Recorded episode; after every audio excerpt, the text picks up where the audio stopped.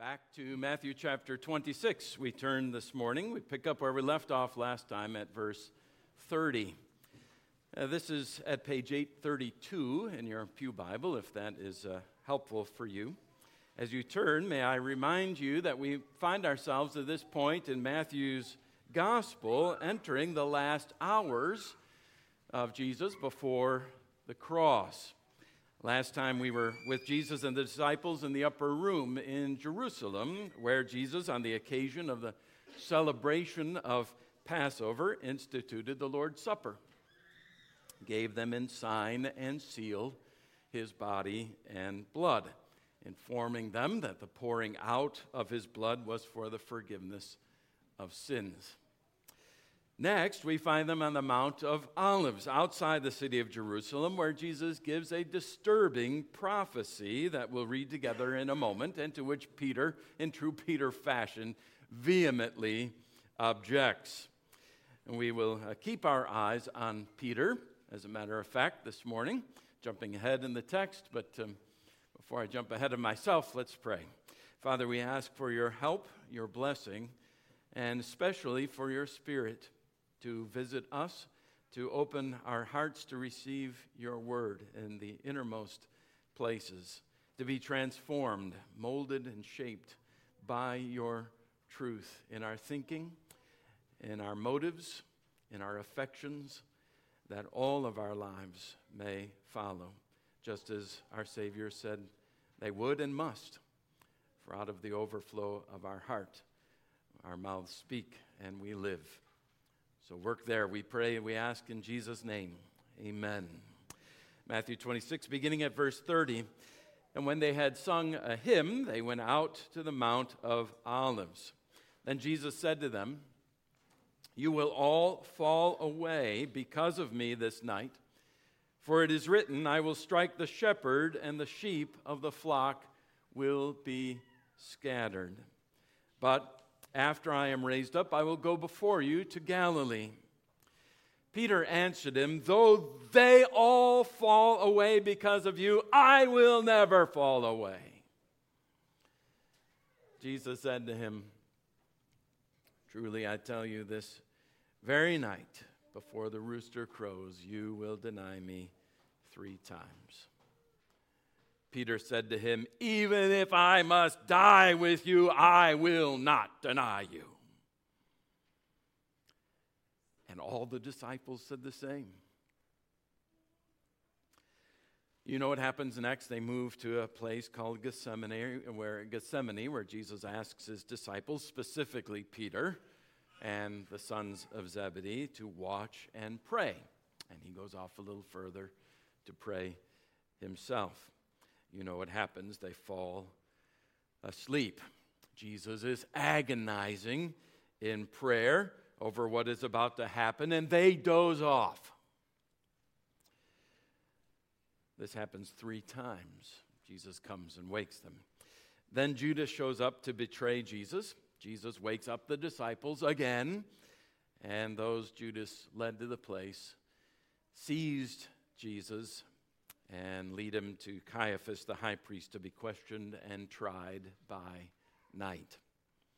The kangaroo court finds him guilty, no surprise there, and begins spitting on him and striking him and taunting him. And that's where we pick up at verse 69. Verse 69, outside of Caiaphas's house. Verse 69 Now Peter was sitting outside in the courtyard, and a servant girl came up to him and said, You also were with Jesus the Galilean. But he denied it before them all, saying, I do not know what you mean. And when he went out to the entrance, another servant girl saw him. And she said to the bystanders, This man was with Jesus of Nazareth. And again he denied it with an oath I do not know the man. And after a little while, the bystanders came up and said to Peter, Certainly you too are one of them, for your accent betrays you. Then he began to invoke a curse on himself and to swear, I do not know the man. And immediately the rooster crowed. And Peter remembered the saying of Jesus before the rooster crows, You will deny me three times. And he went out and wept bitterly. Recently, we were struck to the heart by the apostasy, the turning of Judas against Jesus, greedily betraying his master for 30 lousy pieces of silver. But now, Peter. Peter. Here, Peter is virtually indistinguishable from Judas, at least for these moments spent in the courtyard of the high priest Caiaphas's house, within eyeshot of Jesus, who is now under arrest and being interrogated. Peter, the believer, is acting just like an unbeliever. But then you and I know a few things, don't we? We know a thing or two about acting just like an unbeliever. We know about believers acting like unbelievers, don't we? We know it all too personally, all too well. We, of all people, are and must be ready for the lessons this passage has to teach us. Sometime back, one of my Baptist pastor friends, who is now in glory, mentioned in his daily email devotional how thankful he is that the Bible is not just full of porcelain saints. In fact, there are no porcelain saints in the Bible, are there? Only real, genuine saints with cracks and faults and feet of clay. The way he put it was that we get the saints warts and all. Well, this is a pretty big wart, isn't it? Uh, it's a huge one, isn't it? Right on the tip of Peter's nose. It couldn't have been but a matter of hours, even less, since Peter had declared with all of the confidence of his heart, Even if I must die with you, I will not deny you. Even less since he had witnessed Jesus restore the ear to Malchus that Peter himself had handily removed from the man's head with his sword. And now Peter the lion hearted cowers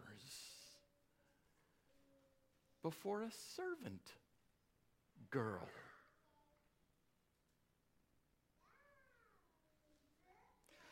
Looking in at him through squinted eyes by the firelight, she says, This girl, you also were with Jesus the Galilean. I don't know what you mean, he says. A little later, in response to another servant girl who associates him with Jesus, he denies with an oath, even knowing the man, won't even use his name. And then, in response to another bystander, one who recognizes Peter's accent as betraying, isn't that an interesting choice of words there? His accent as betraying his Galilean background, Peter denies with a curse and oath, I do not know the man. Who didn't know the man by then? These are some major warts. But we are slow to point proud fingers at Peter or at least we should be, because we have our own warts.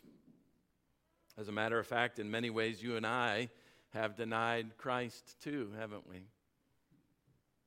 We've denied him by acting at times in ways designed to cloak our identity as Christians, in ways intended to keep people from linking us with the Lord. Maybe we were a little bit, a little bit embarrassed at that moment to be thought Christians concerned that being identified with Christ, you know, would be to our disadvantage in one way or another, or even bring ridicule on us in the eyes of people whose opinions we, alas, consider at those times when we are at our weakest to be more important than God's approval.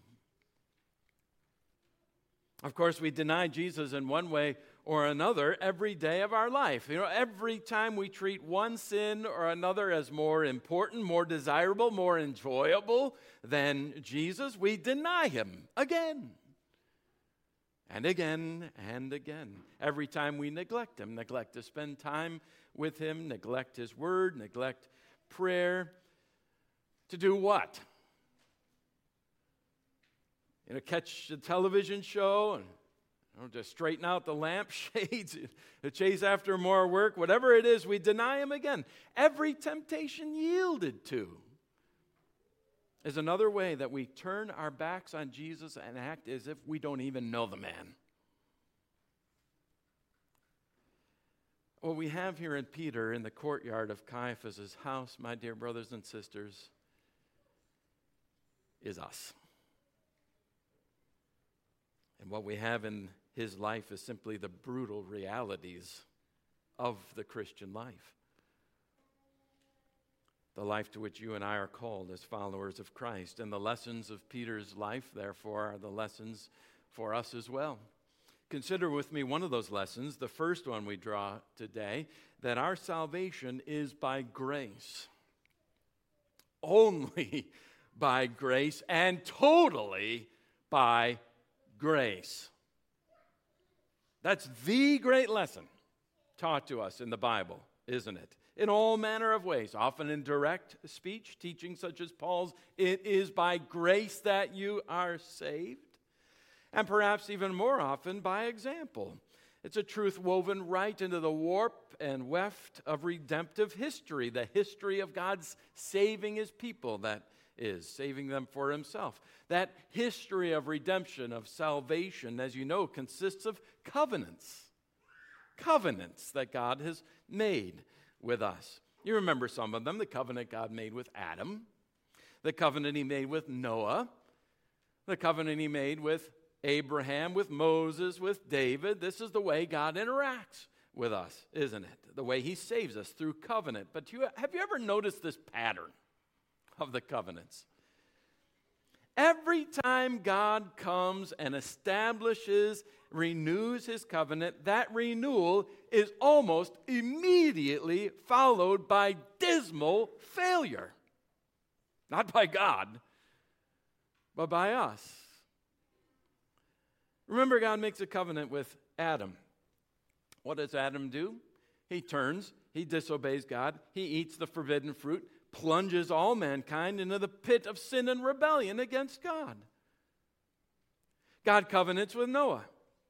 Having saved just Noah and his family, and where do we find Noah next? In a drunken stupor, naked.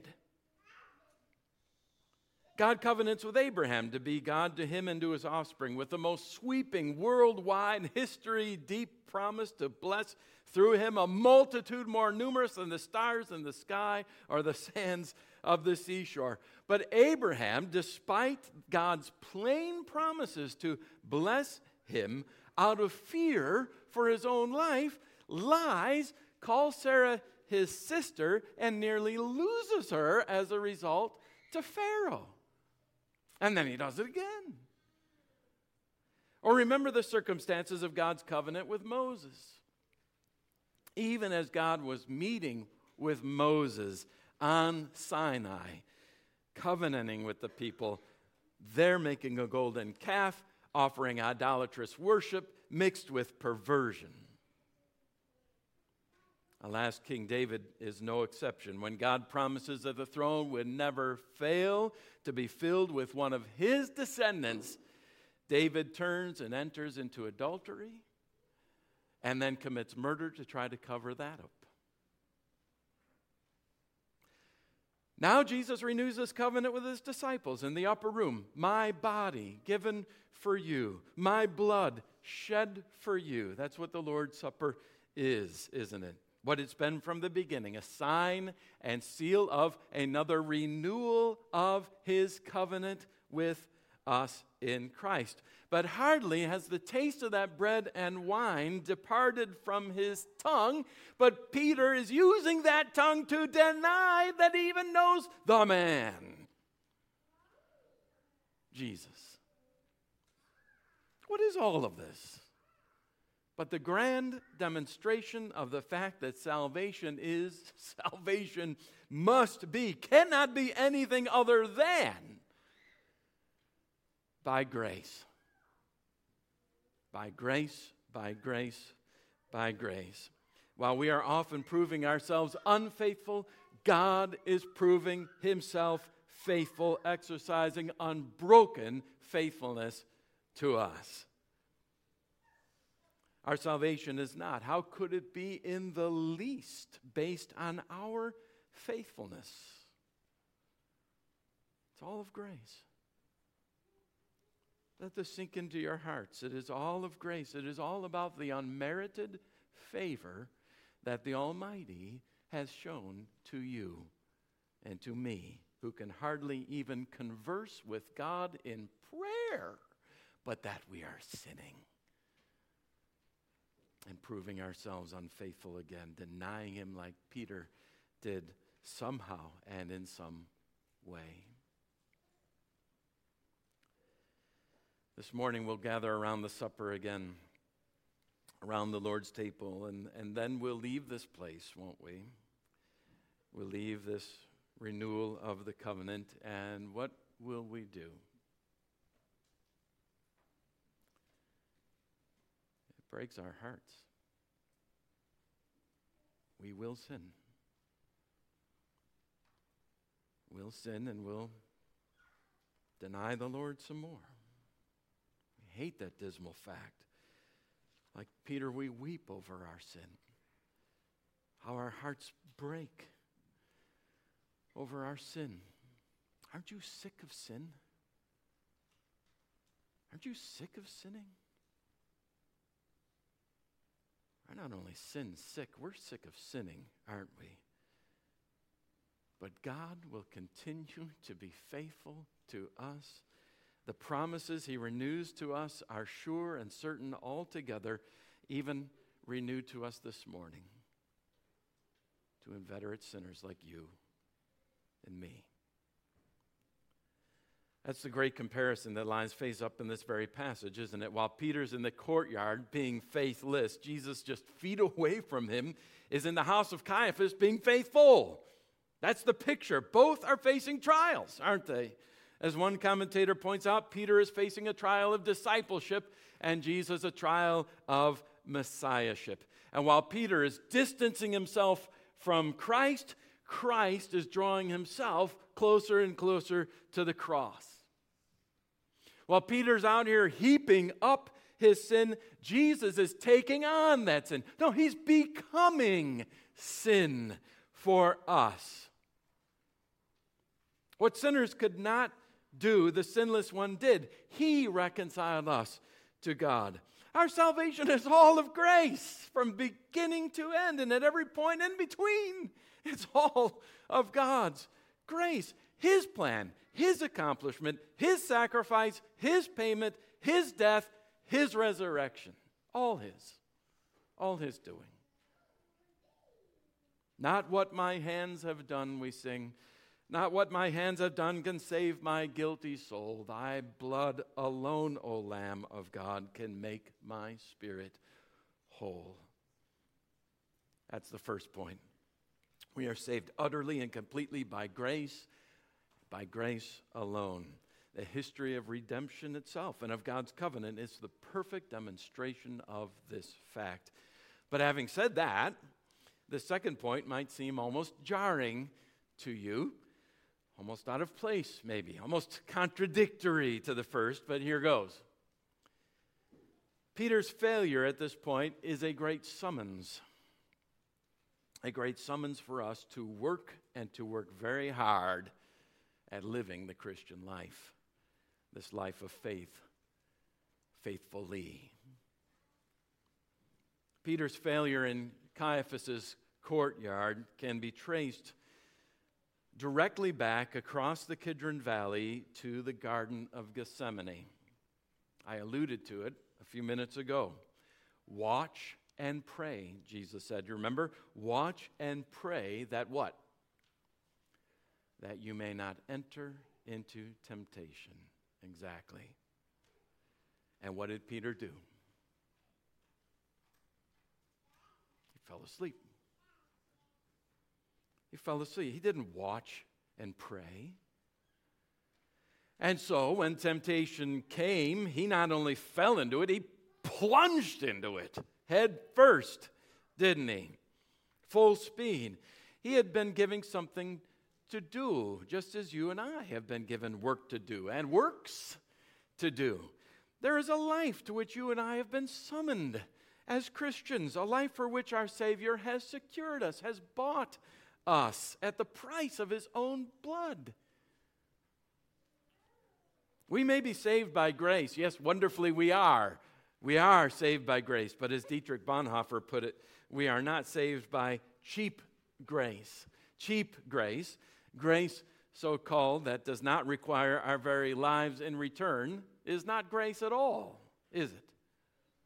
Grace calls us to works. Grace calls us, as Paul writes, to be zealous for good works. And we children of the Reformation, we, we sometimes forget just how important is this matter of works, don't we? Of a life of obedience, of vigilance.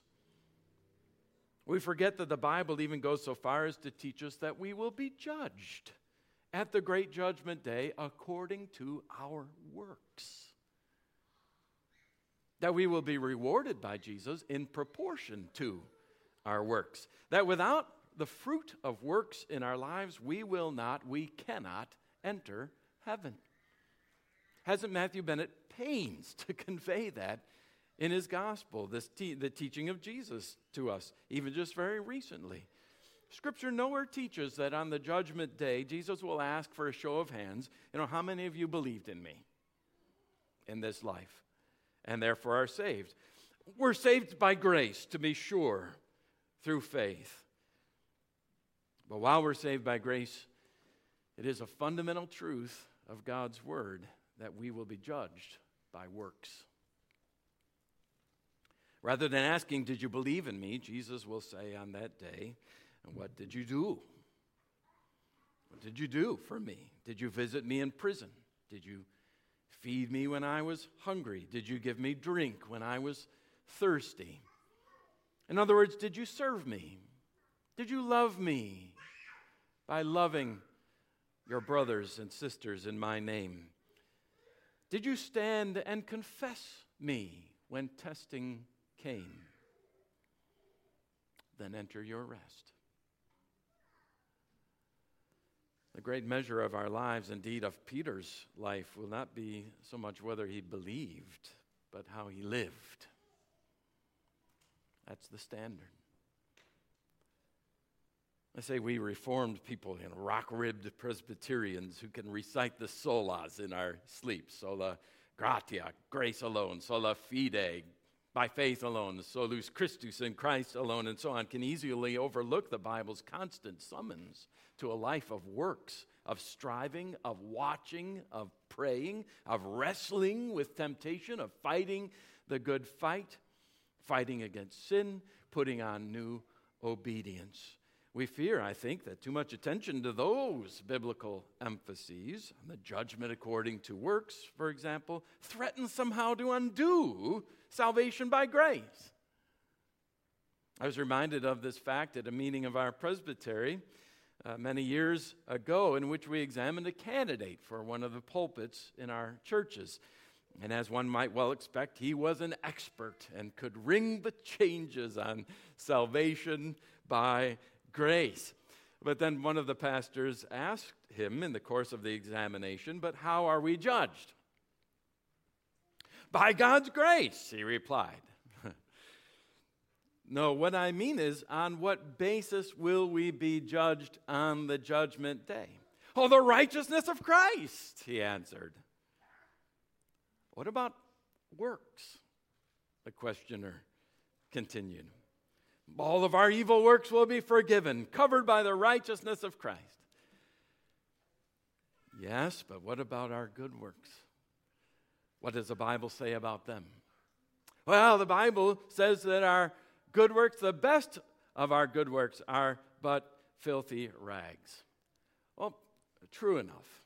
he was right on those points, but finally someone else tried to help this candidate by offering him a sort of verbal fill in the blank from 1 Corinthians.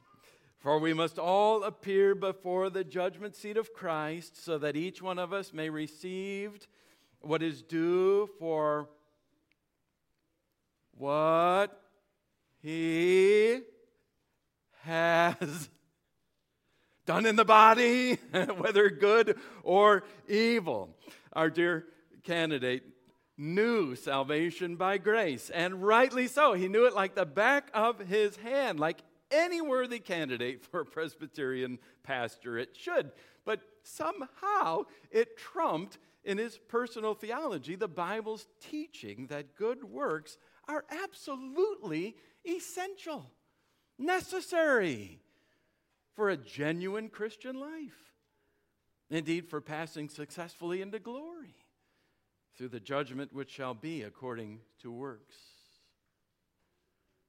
We must have that holiness without which no one will see the Lord. I tell you that story because it illustrates how our thinking must be conformed to, and more and more, to the truth of Scripture from pulpit to pew. Peter had a work to do. He had his marching orders.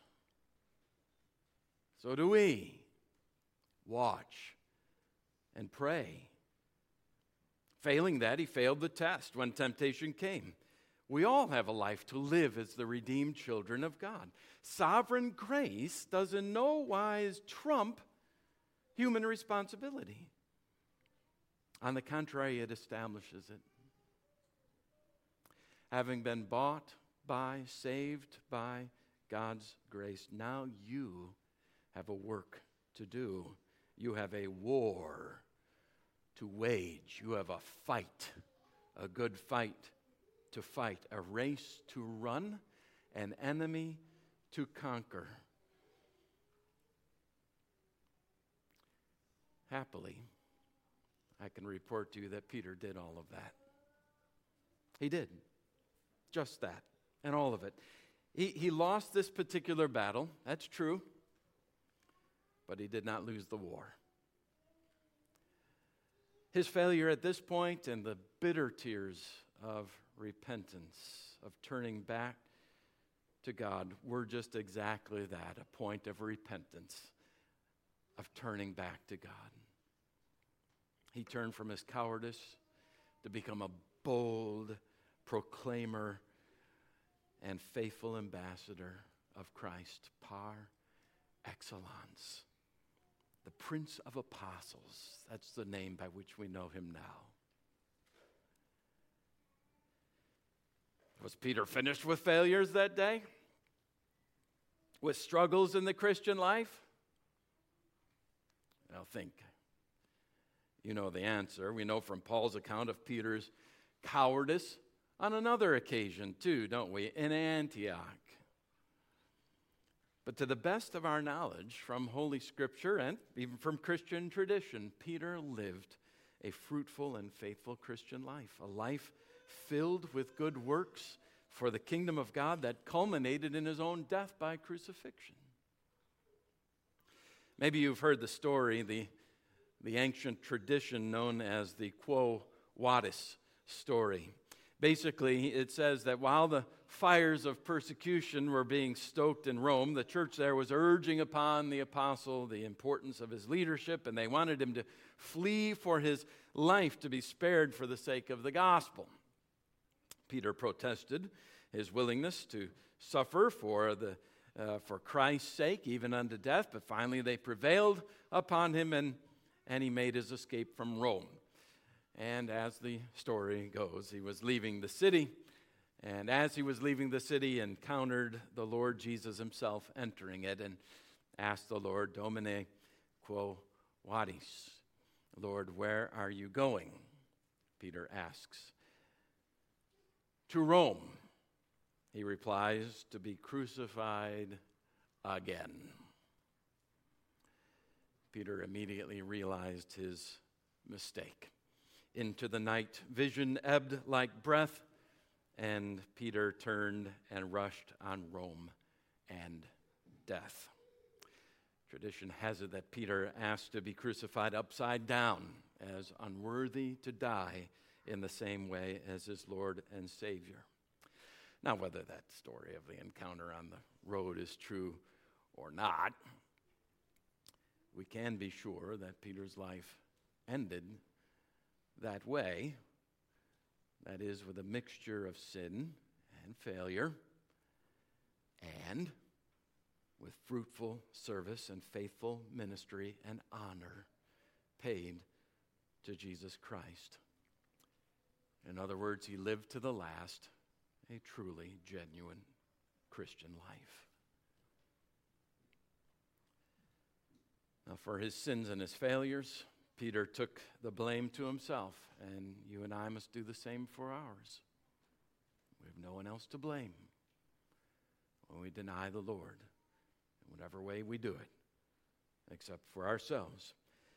But for fruitful and faithful service and ministry, you may rest assured that Peter gave all glory to Jesus Christ, for that is where it belongs. You may be familiar with the words Jesus said earlier to Peter. They're recorded in another gospel, in, in Luke's gospel. When he warned Peter about what was going to happen, this is what Jesus said to Peter Satan had demanded to have you, that he might sift you like wheat. But to that warning, Jesus added this assurance But I've prayed for you that your faith may not fail. Ultimately, it didn't, did it? Dear flock, the life that Jesus requires from you, that he demands from you and from me, of good works, of denying yourself, taking up your cross, and following him, of confessing him boldly before men, is not a life that you can live by your own strength. Even the life of faith and obedience to which he calls you by his grace must be lived same way by his grace, by his strength made perfect in your weakness, which is precisely what it is. Jesus has not only prayed for Peter, has he? Do you know this? Jesus prays for you. Jesus prays for you too. He intercedes with the Father on your behalf now. And then He and the Father send the Spirit to you to strengthen your feeble arms and your weak knees, that your faith, though frail and often frayed, may not